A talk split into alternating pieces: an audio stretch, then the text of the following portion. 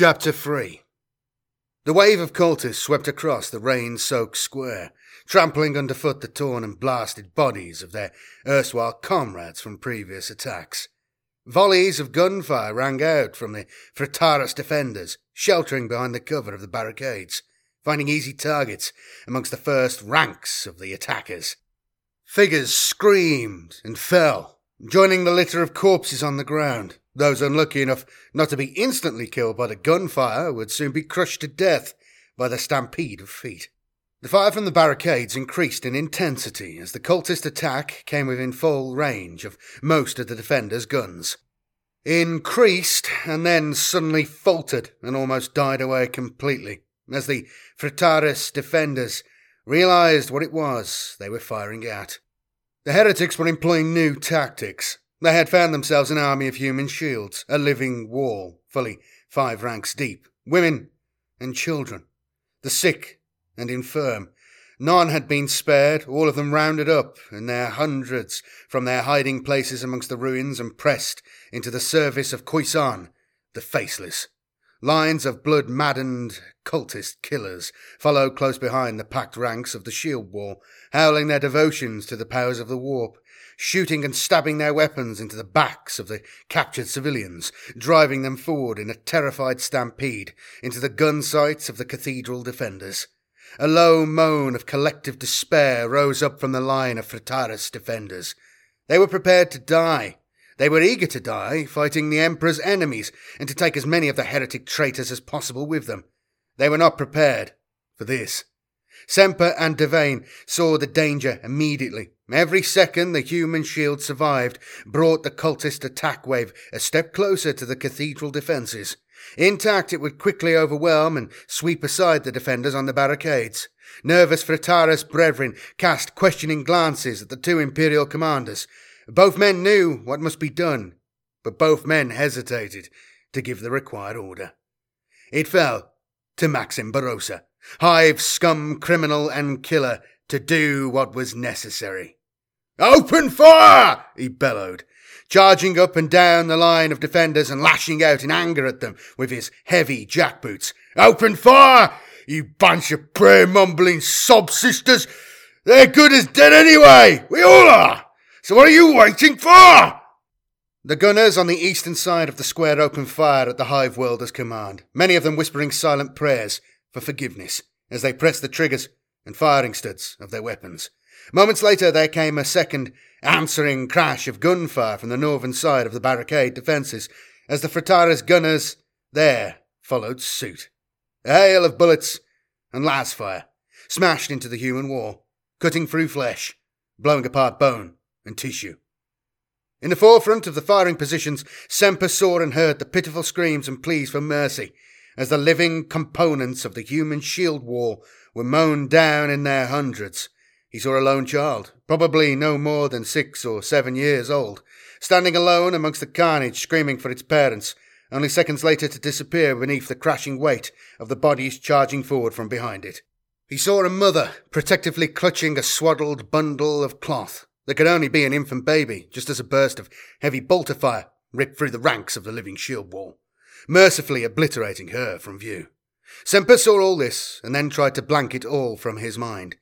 Tried to see nothing but target objects and the vile enemies sheltering behind them as he fired his las pistol over and over again, sending shot after shot of searing las fire into the screaming, pleading mass of humanity. Semper kept firing, until there were no more of the target objects left standing before him. Only living enemies. The las pistol's plastic and metal grip burned against his hand, and the whole weapon was dangerously overheated. Its power pack almost fully depleted from cyclic overfiring. Semper discarded it without a second glance and drew his sabre, knowing what would come next. As a young and ambitious officer, Leoton Semper had led many boarding assaults on enemy vessels, or commanded repulsing counter assaults on enemy boarding attacks on his own vessel. Always he had been first into the fray. Always he ended up fighting in the thick of the action. It had been years since he had taken part in this kind of vicious close quarters fighting, and before this he might have doubted whether he was still capable of that kind of bloody handed savagery again. Now, seeing the lines of loathsome, black garbed enemies charging forwards towards him, seeing the cultists ruthlessly cutting down the few remaining civilians who stood in the way between them and the barricade defenders, Semper knew that he would be more than capable of the required level of bloodthirsty savagery. Killing scum like this would be a distinct pleasure, over and above being his duty to the Emperor and Imperium. Stand ready! he called, brandishing his sabre as he scaled the lip of the barricade. Give them a greeting to take back to their masters in the warp. With the shield wall gone, a second hail of fire rang out from the barricade defenders, ripping into the mass of heretics.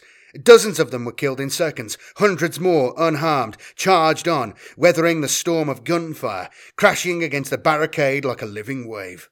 Maddened with fear and bloodlust, the first ranks of cultists threw themselves at the makeshift bulwark of the barricades, fighting amongst themselves to be the first to scale over it. Those who succeeded were instantly met and attacked by the Fritaris defenders waiting there. Other cultists tore at the barricade foundations with their bare hands, trying to pull sections of it down, or thrust gun barrels through any available apertures or breaches in its structure, firing blindly in the hope of hitting those hiding on the other side. In front of Semper, the black cloaked followers of the powers of the warp swarmed over the top of the barricades, falling on the defenders. Semper thrust his sabre point through the throat of the first wild eyed madman to come at him, stepping back sharply to avoid the man's falling body. Another killing thrust with the sabre dispatched the next enemy in line, but more bodies pressed forward to take the places of the men Semper had killed. A hail of rag lit, promethium filled glass bottles and clay pot missiles, which side had thrown them, it was impossible to tell, landed all along the top of the barricade, engulfing attacker and defender alike in a blanket of flame and instantly setting ablaze sections of the barricade. Men soaked in burning promethium rolled across the rain slick cobbles on the ground in a vain attempt to put out the hungry, chemically fueled flame now consuming them. Semper silenced the screams of one man with a stab of his sabre, not knowing whether he had killed another enemy or mercy killed a fellow servant of the Emperor.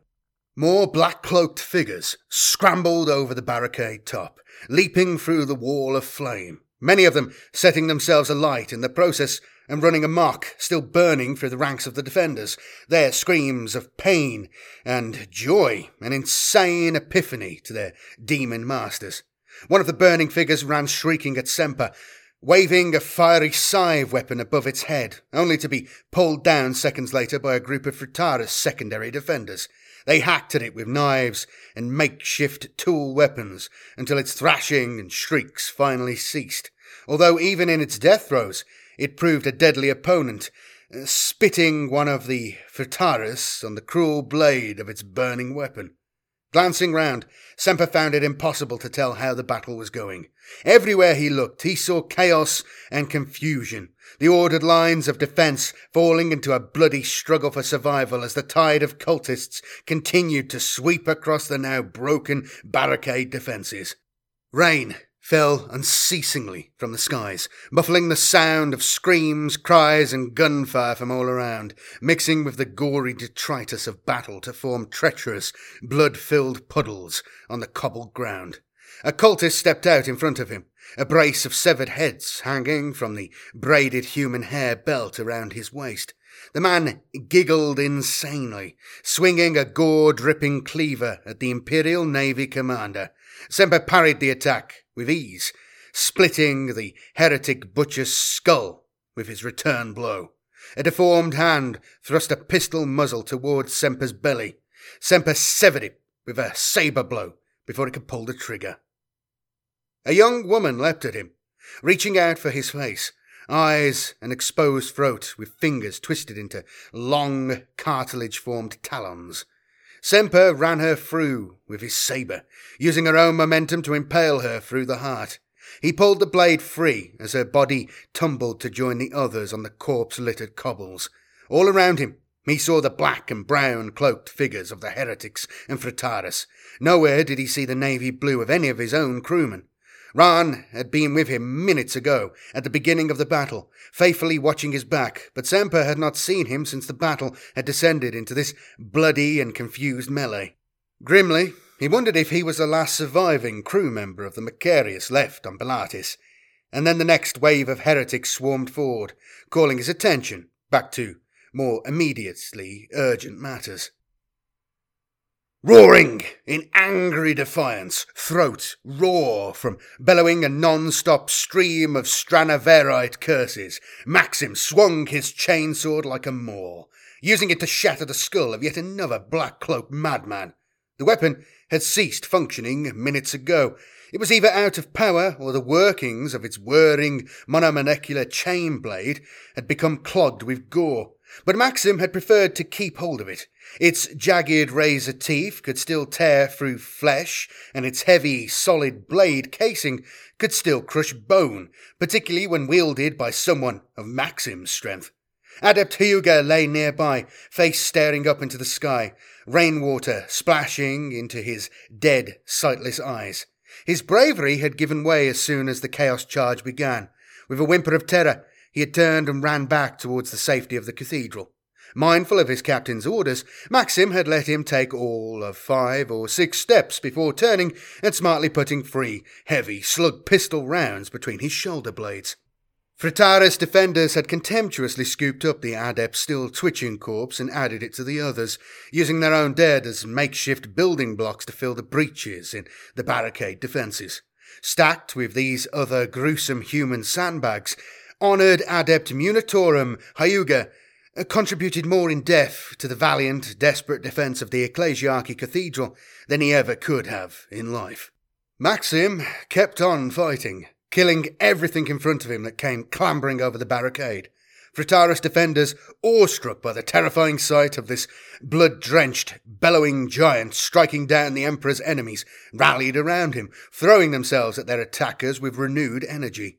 Maxim roared with savage laughter as he swung the broken chainsword, smashing it through the rib cage of one cultist, sending its jagged blade teeth slicing through the spine of another. Somewhere deep inside himself, Maxim began to wonder if he wouldn't actually somehow survive all this. After all, he had been born amongst the clanless dregs of the Stranavar hive, into the lowest strata of hive society, where the average life expectancy was twenty years or less, and he had survived that just as he had later survived and even flourished amongst the brutal and lawless ganga culture of the Stranavar underhive. And then, too, there had been the arbitrator cull and enforced slavery on Lubyanka's gulag factories, before finally coming aboard the Macharius, where again he had not only survived but flourished, a combination of strange fortune and calculated ruthlessness, elevating him from indentured slave crewman to petty officer rank in a matter of months. Maxim remembered the words one of the Ganga women had whispered to him as they lay together in his underhive crib, surrounded by the rest of his gang. She had been a strange, wild one, Taniara, with more than a touch of the weird sight about her. Exhausted by the night's revels, intoxicated by taji root and fiery underhive brewed liquor, he had listened as she told him that she had seen him in her visions. He had been on the bridge of one of the mighty vessels which sailed between worlds. He was wearing an officer's uniform, and there was the gleam of medals on his broad chest. Maxim had laughed at the idea then, thinking that it was the liquor and Tajiroot talking, knowing that, like all his nameless forebears before him, he would live and die on Stranavar without ever seeing or wanting to see anything of the other worlds that lay across the unimaginable gulfs of the Emperor's space. Taniara was probably long dead now, if the arbitrators hadn't gotten her. Then the ecclesiarch witch hunters or redemptionist maniacs almost certainly would have. But Maxim no longer laughed at the memory of her words. After all, part of her vision had come true. He had stood on the bridge of one of the Emperor's warships, had he not? Crucially, though, the uniform was that of a NCO, petty officer, and there weren't any medals on his tunic breast. At least, not yet. Did that mean that the girl's vision was of a time yet to come? If so, then that meant that Maxim wasn't fated to die here with the rest of these prayer mumbling madmen, which meant that, somehow, he was destined to escape from here. Laughing, he got ready to swing his chainsword again, and was almost disappointed to see no more black cloaked cultists rushing lemming like over the top of the barricade to offer themselves to his blade. All over what was left of the cathedral defence line, the thinned, scattered line of the remnants of the latest cultist attack wave was in retreat. Maxim threw the chainsword after them, drawing a pair of stub pistols from the bandolier of holsters and emptied them into the backs of the fleeing cultists, sending the survivors on their way with a stream of bullets and coarse Stranaverite curses. Blood mixed with rainwater ran down his face from a scalp wound that he didn't even remember receiving. Maxim ran his tongue round his lips, tasting the blood that coursed down his face, laughing again, because at least it meant that he was still alive. Alive and destined to stay that way. Or so he fervently hoped. Khoisan watched dispassionately as the ragged remains of his force retreated back to the ill assumed safety of their own lines. He had intended to order his own gunners to open fire at them, but a better idea now occurred to him. Round them up and disarm them, he ordered an acolyte lieutenant, the man's face rotting off in tattered strips as the new mutant form, gifted to him by the powers of the warp, grew out from underneath. They can serve as the shield wall for the next attack. In truth, the failure of this attack did not surprise or even greatly disappoint the Chaos Warlord. The troops employed had been a disorganized rabble, little better than the human shield wall prisoners, whose place they would now take in the next attack. Other better troops were on their way, called away from the plunder of the Arbites courthouse fortress on the other side of the city. With a trained mental effort, he had quelled the blood god aspect of his no longer human soul, instead giving free rein to the part of him that belonged to Lord Tzeentch, observing the battle with the clinical, cold intelligence of a servant of the great conspirator, studying it for evidence of his enemy's strengths and potential weaknesses. The cathedral defenders were close to breaking point, he suspected, their ammunition and fighting strength almost exhausted by repulsing this attack. The next attack, supported by captured artillery and even armoured vehicles that were also on their way, would smash through what remained of the hitherto stubborn cathedral defences with relative ease. Casting out his Tzeentch blessed mystic senses, Khoisan divined the purpose of the final task that was expected of him here. There were several important servants of the false emperor amongst the cathedral's defenders. All of them would die, of course, but one amongst them in particular must perish. The voices of the warp whispered to him. A simple task, and easily achieved, thought Khoisan. His minions waited around him, weak, fallible things, every one of them scarcely able to understand the transformation that he would soon undergo. He favoured them with a commanding glance. There was one amongst the defenders, a captain in the false emperor's navy issue commands that when we begin the final attack, care is to be taken that he is not killed or injured. His death is promised to me alone. The minions bowed in compliance. Khoisan did not know why this one servant of the false emperor had been so marked for death by the powers of the warp, but die he would, if that was their divine command. In his time, the Chaos Champion had personally killed untold thousands of the weakling servants of the false Emperor. What was one more now? Semper gathered what was left of his force in the leeway of the cathedral doors. By his estimate, there were scarcely a hundred able bodied defenders left to man the shattered barricades, and of that number, probably less than half had a clip or more of ammunition left for their weapons. The next enemy attack, if it came in anything like the ferocity and numbers of that last one, would simply roll right over the top of them. Caparian was there, supported by the turret gunner Daksha. Both of them were wounded, but still willing to fight. Daksha's weapon of choice, a strangely curved, heavy bladed chopping weapon, which he referred to as a kakuri, was clotted with gore and now the quiet and reserved little feral worlder was ritually cleansing it, mumbling prayers to himself as he did so. Rahn was dead. Semper had seen his headless corpse amongst the ruins of the barricades, but Barroso was still with them, looking at the big hive worlder, swigging out of a bottle of no doubt potent liquor that he had apparently spirited out of nowhere, laughing to himself at some private joke, his arms and face painted with dried blood to add to his skin collage of ganga tattoos. Semper wondered if anything could kill the man.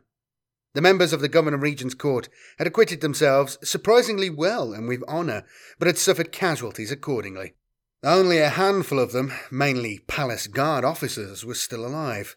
General Brod lay back there on the barricades, his lifeless, bullet riddled corpse surrounded by a litter of enemy dead. Whatever redemption the general had sought, he had now found.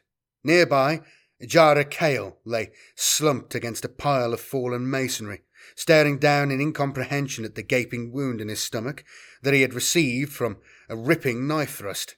No, this can't be happening. This wasn't how it was all meant to happen. Kale mumbled to himself over and over again, watching gaunt faced as his life's blood spilled out of him, pooling on the cobbles around him before being washed away by the ever present torrent of rain.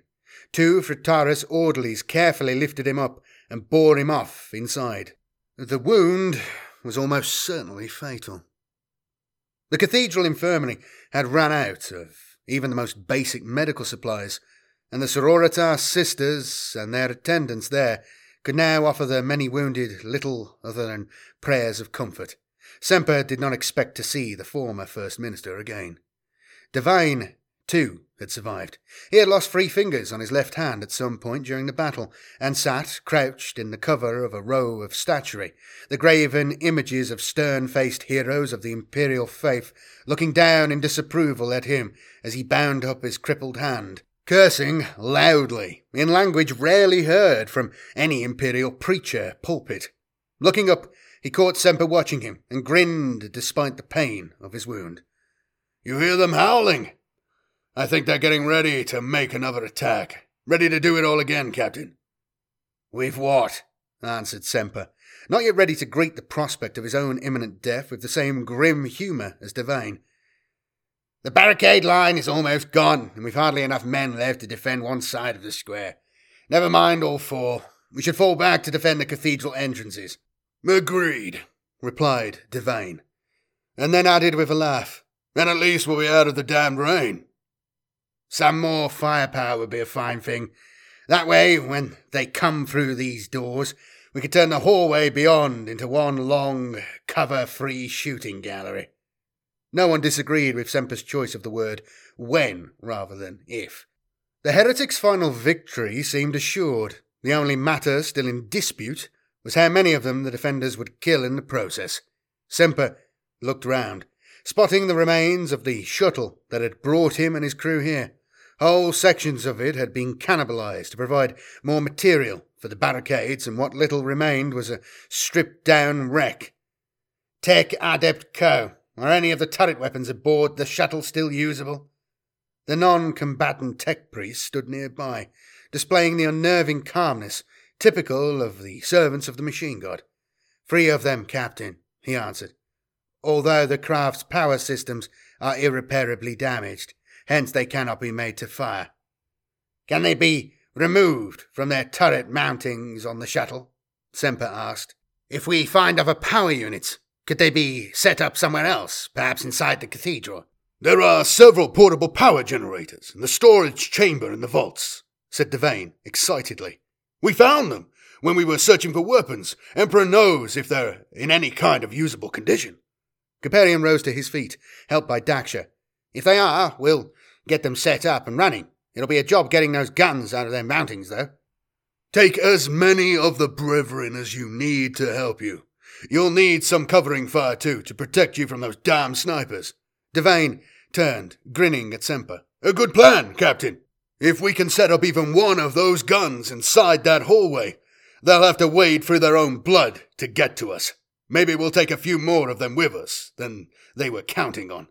Captain Semper, Semper looked up in astonishment at the grey habited figure standing before him that had seemingly materialized out of nowhere. Seeing the distinctive psychic warding tattoos on the man's aged face, seeing the blank stare of his hollowed out empty eye sockets, and recognizing him instantly for what he was an astropath, capable of sending messages through the warp to his brethren in other far distant star systems, or even, thought Semper, those aboard not so distant Imperial warships. Captain Semper, repeated Sobek in the strange, sonorous tone so distinctive of those of the astropath caste. It is not the Emperor's will that you die here today. That is why he has commanded me to live this far. That is why he has guided me to you. Chapter 4 A matter of the greatest urgency, Drachenfels. We have received an astropathic communication from Captain Semper. He is alive and trapped on Belatis, along with the survivors of his shuttle crew, the Governor Regent of Belatis, and members of his court. I am requesting permission to leave the convoy and return to Belatis to pick them up. There was silence on the command deck of the Macharius before the voice of Ramus crackled over the comnet. When he spoke, his voice was heavy with disbelief. From Semper. How can you be sure? The malign powers always seek to deceive Olante. There are many false and misleading voices in the warp. How can you be sure that it comes from Semper? With respect, Captain Ramus, I believe the message is genuine, answered Olante. It carries Captain Semper's personal command codex, known only to him and this vessel's chief astropath. Adeptus Repavna is a loyal and experienced servant of the Astra Telepathica and swears that the message transmitted to him is true, with no hint of the false or malefic. Speaking for myself, I am convinced it is from the captain. Glancing towards the impassive figure of Kyogen standing nearby, who nodded at him in silent assent. Other officers aboard Macharius, including Ship's Commissar Kyogen, also concur with me in this respect. We are certain that if anyone could have escaped the destruction of the palace and survived the growing anarchy on Belatis, it would be Captain Semper. And what would you have us do, Macharius? barked Ramus over the open Comnet channel. Turn back to rescue him? Risk the entire convoy for the life of one man? Olante had been expecting the question. His reply was considered and succinct. Our mission is to safely evacuate from Belatis all valued servants of the Emperor before that world's destruction. That mission is not yet complete, not while Captain Semper and the planetary governor remain trapped there. I still cannot countenance releasing any vessel to return to Belatis, no matter the reason. The evacuation of Belatis is complete. Our first duty is to the Emperor and Battlefleet Gothic, not the life of one man, even if it is that of Leoton Semper. Maintain current speed and course, Macharius. I too grieve for Captain Semper, but regretfully, your request is again denied. Drachenfels out. An angry murmur of dissent ran round the command deck. Like Olante, the command crew's loyalties were with their captain. Then, from beyond the bridge's central nave, a figure stepped forward, gesturing for the tech adepts manning the communications section to hold open the comnet link with the master of the Drachenfels. Captain Ramus, I am Marshal Primus Jamal Byzantine of the Adeptus Arbites, commander of the garrison on Belatis. Matters have come to my attention regarding the continued presence of the Imperium servants on the world behind us.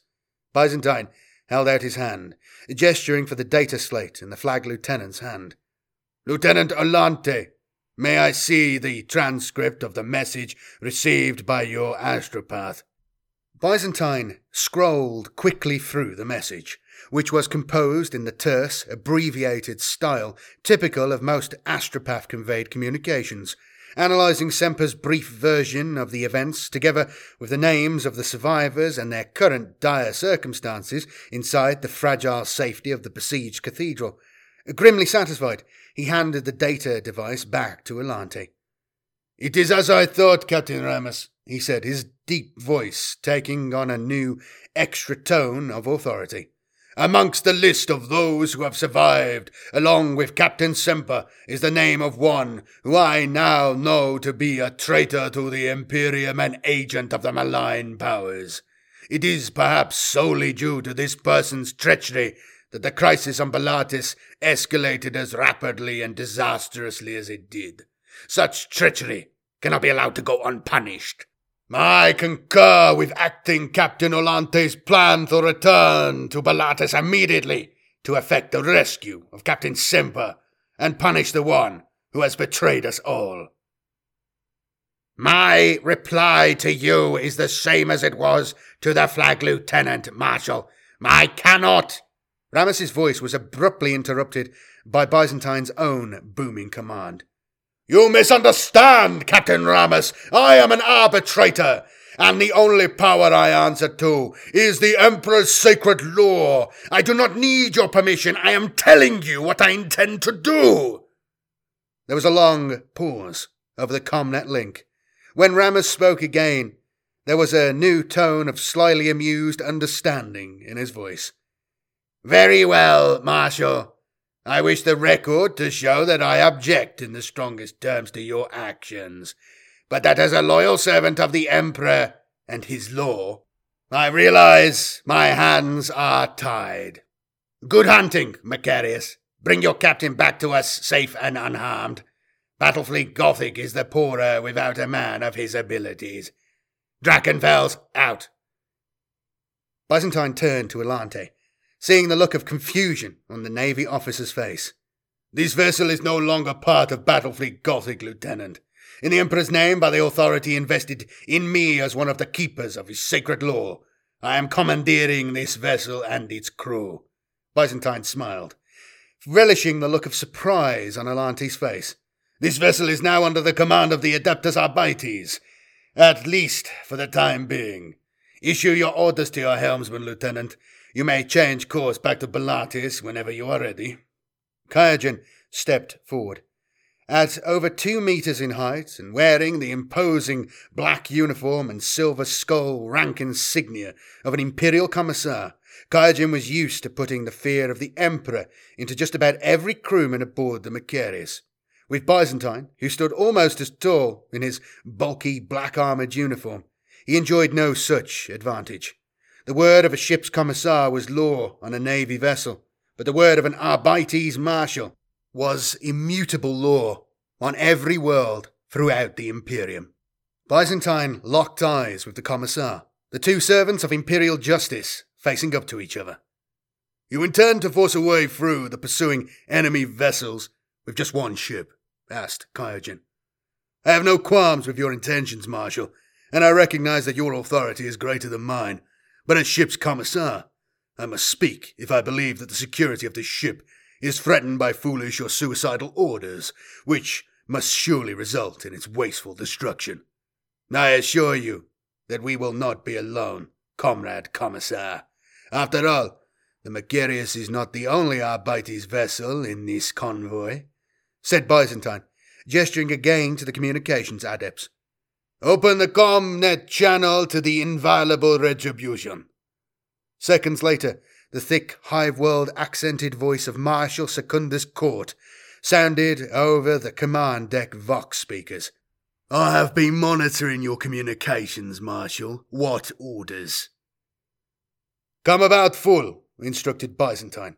Form up with your new Arbites sister vessel, Macharius, and make with all speed on a return course back in system. Justice awaits, Marshal Secundus. We have unfinished business to settle back on Belatis. Linked into his ship's surveyor senses, Ramus watched as the Macharius and the Arbites strike cruiser broke ranks with the rest of the Imperial convoy and set course back for Belatis. Reaching out with a fire withered claw hand, Ramus opened up an internal com channel to his vessel's bridge. Signal the rest of the convoy to proceed as planned, he ordered his second in command. We will fall back and take up the rearguard position vacated by the Macharius. He paused, and then ordered, almost as an afterthought, and instruct Magos Harathor to make good the damage done to our main drive systems. Sir? queried the voice of Ramus's long suffering second in command, confusion evident in his tone. The main engines are fully operational. Those infidel torpedoes caused only minor damage to our drive systems, all of which has now been repaired, according to the Magos. Then tell that blasted machine god groveler to check the systems again, suggested Ramus, a conspiratorial tone creeping into his voice. I fear that not all the damage may have been found and repaired. It would be unfortunate indeed if we were forced to drop out of the convoy due to any kind of engine malfunction or the need to make urgent battlefield repairs. His second in command, by now used to the irascible captain's often unpredictable ways, finally took the hint. Most unfortunate, Captain, he smiled, realization dawning in his voice. I shall make the necessary arrangements without further delay. On the bridge of another warship, another captain and his underlings were in urgent conference. Two of them, Commander, reported the captain of one of the Ford infidel escorts from over the Charybdis's command deck comnet. A dictator class cruiser and another warship. Its configuration is unfamiliar, although we believe it is some kind of light scouting cruiser. They are both heading directly back towards us. What are your orders? The captain of the murder class Chaos cruiser considered the question. He knew that he had already risked the despoiler's displeasure by his squadron's failure to destroy the Drachenfels and attack the Imperial evacuation fleet as it lay in vulnerable orbit position above the planet killer target world. The despoiler did not suffer failure or even over cautiousness in his commanders, and the master of the Charybdis knew that he must throw caution to the wind if he were to regain the War Master's favour. Death in space combat it could come in many different forms, but any of them would be better than the kind of fates reserved for those who had displeased Abaddon, the despoiler. The Chaos captain did not know why two of the Imperial warships had broken away from the convoy, but he knew that in doing so they offered him a chance to redeem himself to the War Master. Charybdis to squadron, he commanded. Form up for the attack! Through his mind link with the plague creature now worming its way through the Macharius's metal innards, Cyril was aware of his prey's change of course minutes before it registered on his vessel's long range surveyor screens reverberating through the pipeways and ducts along which his puppet creature now crawled. He felt and heard the rumbling boom of the enemy vessel's main engine drive firing up to full capacity. He felt that strange, tell-tale, invisible tugging sensation that came as a vessel's artificial gravity field shifted to compensate for sudden changes in its course and trajectory. The Macharius was radically coming about, he realized excitedly, turning away from the rest of the convoy and accelerating away on a return course back to Belatis. Cyril did not know or understand why his prey was now hurtling back towards him, towards its doom, but he knew that this unexpected turn of events would only make his task all the easier. The Chaos Captain smiled to himself. The powers of the warp were clearly with him. Grandfather Nurgle himself must be watching over the fortunes of his loyal servant. Faster! The grandfather grows impatient! He snapped to his crew, looking at the display on the command deck surveyor screen. Ship icons glowed in sickly shades of colour through the crystal cataract clouded surface of the screen. The Charybdis, with its escorts, were already racing to intercept the Macharius and its still unknown companion vessel. But Cyril was not concerned, knowing now that the destruction of the hated Imperial ship was fated to him alone. Around the Virulent, in the vanguard of the Chaos Fleet, other ships swarmed forward, their captains eagerly slipping free of their leashes as enemy targets of opportunity now presented themselves to their vessel surveyor senses and behind them all came the planet killer, its massive energy presence blossoming urgently across surveyor screens. Crackling bursts of seething energy flowed freely around the spires and turrets of the huge weapons platform as it drew power directly from the warp itself.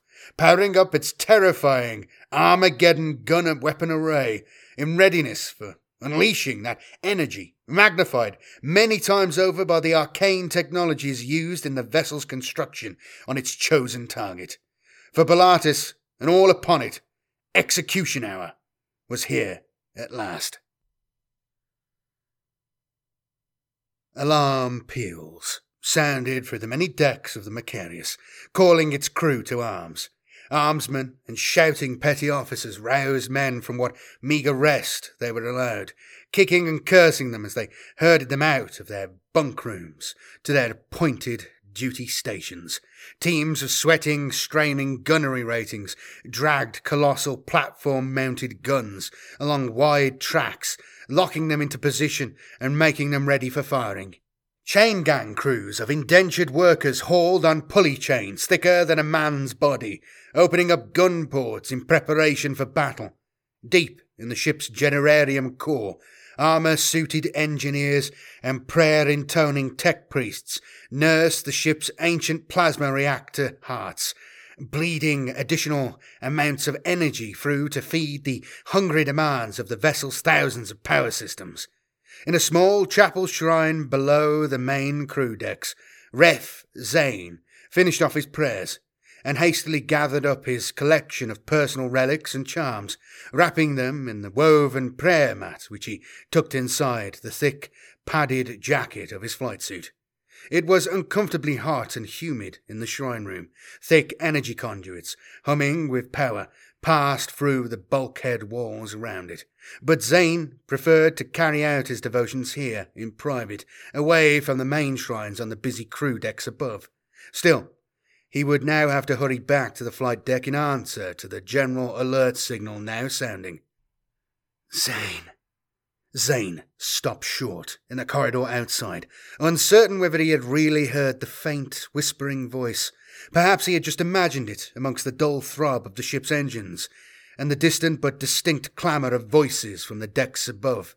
And then, from out of the darkness, he heard it again. Do your duty, Zane.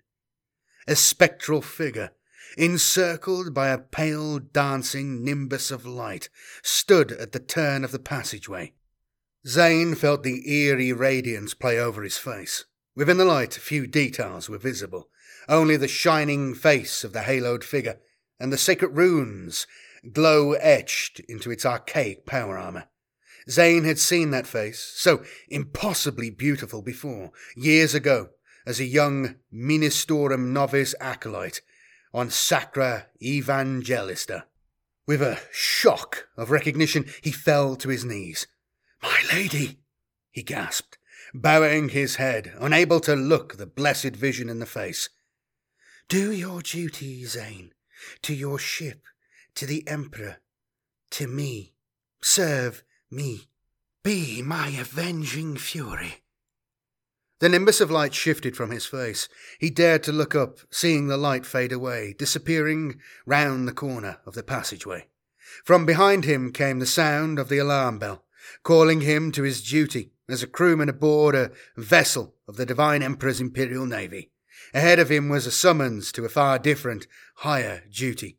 It had been almost a quarter of a century, a lifetime ago, since the warrior angel had appeared to him, changing his life forever. Now it had come to him again. He had obeyed its call once. What a choice did he have now? Zane drew the short, snub-nosed las pistol from the holster pocket of his flight suit, and moved off up the dank passageway, following the nimbus of light in the distance, following it into the unknown darkness. Ijara Kale wanted to sit up, but the pain from his torn belly and guts seared like white hot fire whenever he tried to move. With a newfound clarity that only comes too late to men such as himself, he realized that he had been tricked. There would be none of the pleasures and rewards which the one who had bewitched him had promised. He realized now that he had been played for a fool all along, that there would be no escape in death, that he had damned his soul to an eternity of suffering within the hungry coils of the things that waited for him in the warp. With a trembling hand, He reached out to grasp the robes of a passing sororitas nurse, pulling urgently on the hem. Sister, he gasped, you must help me. The confessor of the Navy captain. You must bring them to me. There is something. Please, I beg you. There is much they must be told. The sororitas sister looked into the face of the dying man. She had seen so much death and pain here amongst the infirmary's inmates in the last few days. She was inured to the horrors of so many dying, suffering patients, to their delirious babbling and their begging cries for relief from the pain. And yet there was something in this one's eyes, an unexpected, desperate intensity that struck a chord within her. Had Court been here, he could have told her what it was the desperate need to confess at the moment of death, to be able to say one last truth after so many falsehoods and betrayals. She clasped Cale's clutching hand, squeezing it in a small but genuine gesture of assurance. Wait, I will bring someone to you, one of the Seraphim sisters or a preacher, if one can be found. Cale waited, drifting in and out of pain edged unconsciousness. He was awoken again by a dark robed figure kneeling over him. His vision was blurred and indistinct, his sight failing as the life ebbed out of him. Father, he began, I must speak with someone. I must. A jewel ringed hand clamped over his mouth, cutting off the words of his final confession. The figure leant down over him, hissing urgently into his ear, Fool! Did you really think that I would let you betray me now? Cale tried to struggle, tried to cry out, but who would notice one more moaning, weakly thrashing figure amongst the hundreds of other seriously injured that filled the infirmary to overflowing? He felt the figure's other hand close at his throat, felt the bite of a tiny cutting edge against his skin, and remembered the crystal venom ring that his betrayer always wore. A brief second struggle, as the coursing venom racked his body with a final spasm of agony.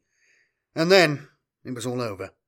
His killer knelt for a few seconds more over the body, touching a hand to its neck, satisfied that there was no pulse.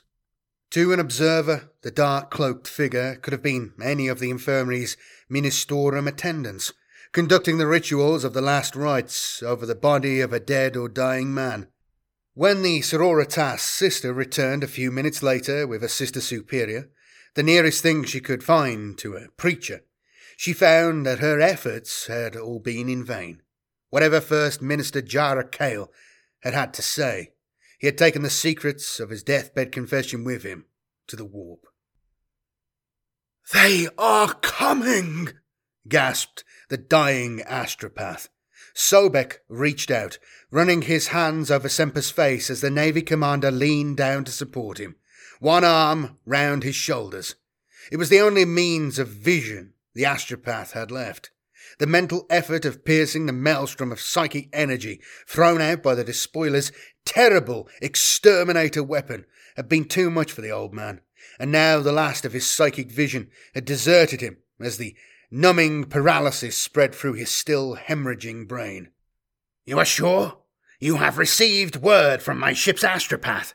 My senses are deaf to the voices of my brethren now, but I know that your vessel and another are coming, Sobek replied.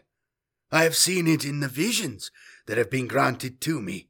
It is not the Emperor's will that you die here this day, Leotin Semper. He has other tasks in mind for you, perhaps. What other tasks? Why would I be spared? Why not any of these others? asked Semper, gesturing at the pathetic, heroic remnants of the Fratardus pilgrims around him. Their faith and devotion is stronger than mine. Sobek's reply was a sighing whisper, barely audible against the rising din of the heretic chants from outside. Semper leant in close, straining to hear the dying astropath's last words.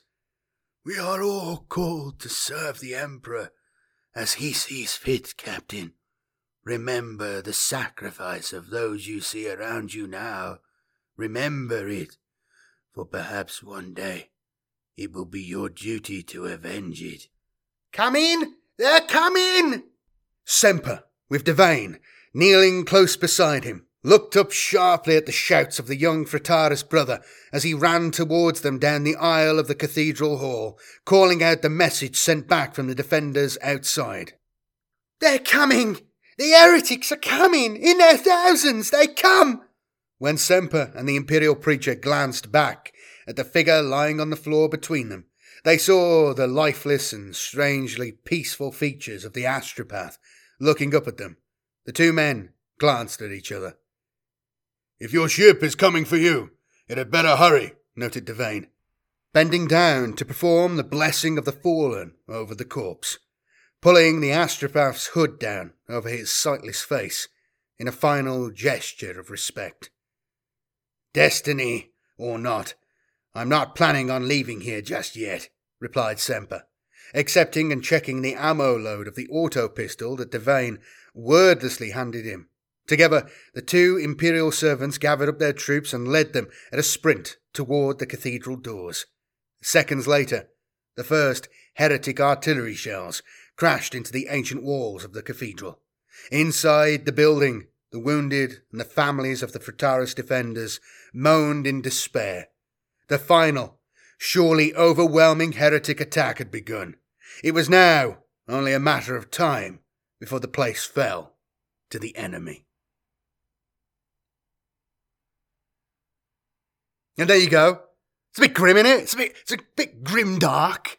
These old books are like so harsh. Um, in comparison to some of the newer stuff, it's a lot more like. I mean, I don't know. I guess I guess current 40k stuff is still really harsh. I mean, again, as, as many times I mentioned, you know, the um, the Fabius Bile series, so clever, so harsh, so dark. But you know, obviously, a lot of the other chaos stuff is very like that. You know, the Word Bearer series I recommend, the Kharn the Betrayer novels I recommend, the uh, the the the um, uh, the Ahriman novels recommend. What is what else is there? There's the um, Midnight Clad, Night Lords, Night Lords, Night Lords. Obviously recommend, but um, yeah, like these ones, these old ones though. You know, pff, oof. Oof! Some of the stuff that's been in this novel has been insane, and I forgot. And I'm I'm sure it didn't affect me in any possible way when I was younger. You know, when I was a kid reading these novels, I'm sure it didn't affect me in any bad way. I'm sure it didn't have any bad pro- cause anything. Yeah, I'm sure it was fine. I'm sure it was perfectly fine for me to be reading these novels. Just like reading Hannibal Lecter. Um, you know, just like reading those novels. That was fine for me as well. I found that uh, an uplifting experience when I was a, a wee lad. I was allowed to read them. That was great. Anyway, thank you all for watching. The names going by here are the people who support the channel. And to you guys, really appreciate it. Really, really helps. If you guys would like, if any of you guys out there would like to support the channel, please consider using the links below or becoming a YouTube channel member. This really, really helps. But if you could just give the video a like, uh, let me know in the comments what you think. I've, ch- I've had to change. I had a bit of a technical error, which I won't go into, but I've had a bit of a technical problem, so I've had to change some of the sound settings. So it might, I'm not too sure if this is going to sound different or not.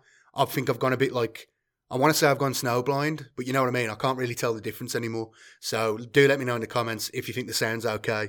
I appreciate that. Um, but uh, yeah, this is the sound quality we've got at the moment for the foreseeable because I don't really know what I'm doing. all I know is what all I know how to do is what the last tutorial I watched told me what to do. That's it. I don't know. I'm not a sound guy, right? Anyway, thank you all very much again, and uh, I will be back with the last part coming up soon. So the la- the next one is the last one. So I hope you enjoy that. And uh, again, thank you for for watching these. Um, I'm glad you've enjoyed them. It's been a real joy to go through this again. But anyway, I'll talk about that next time. Bye bye.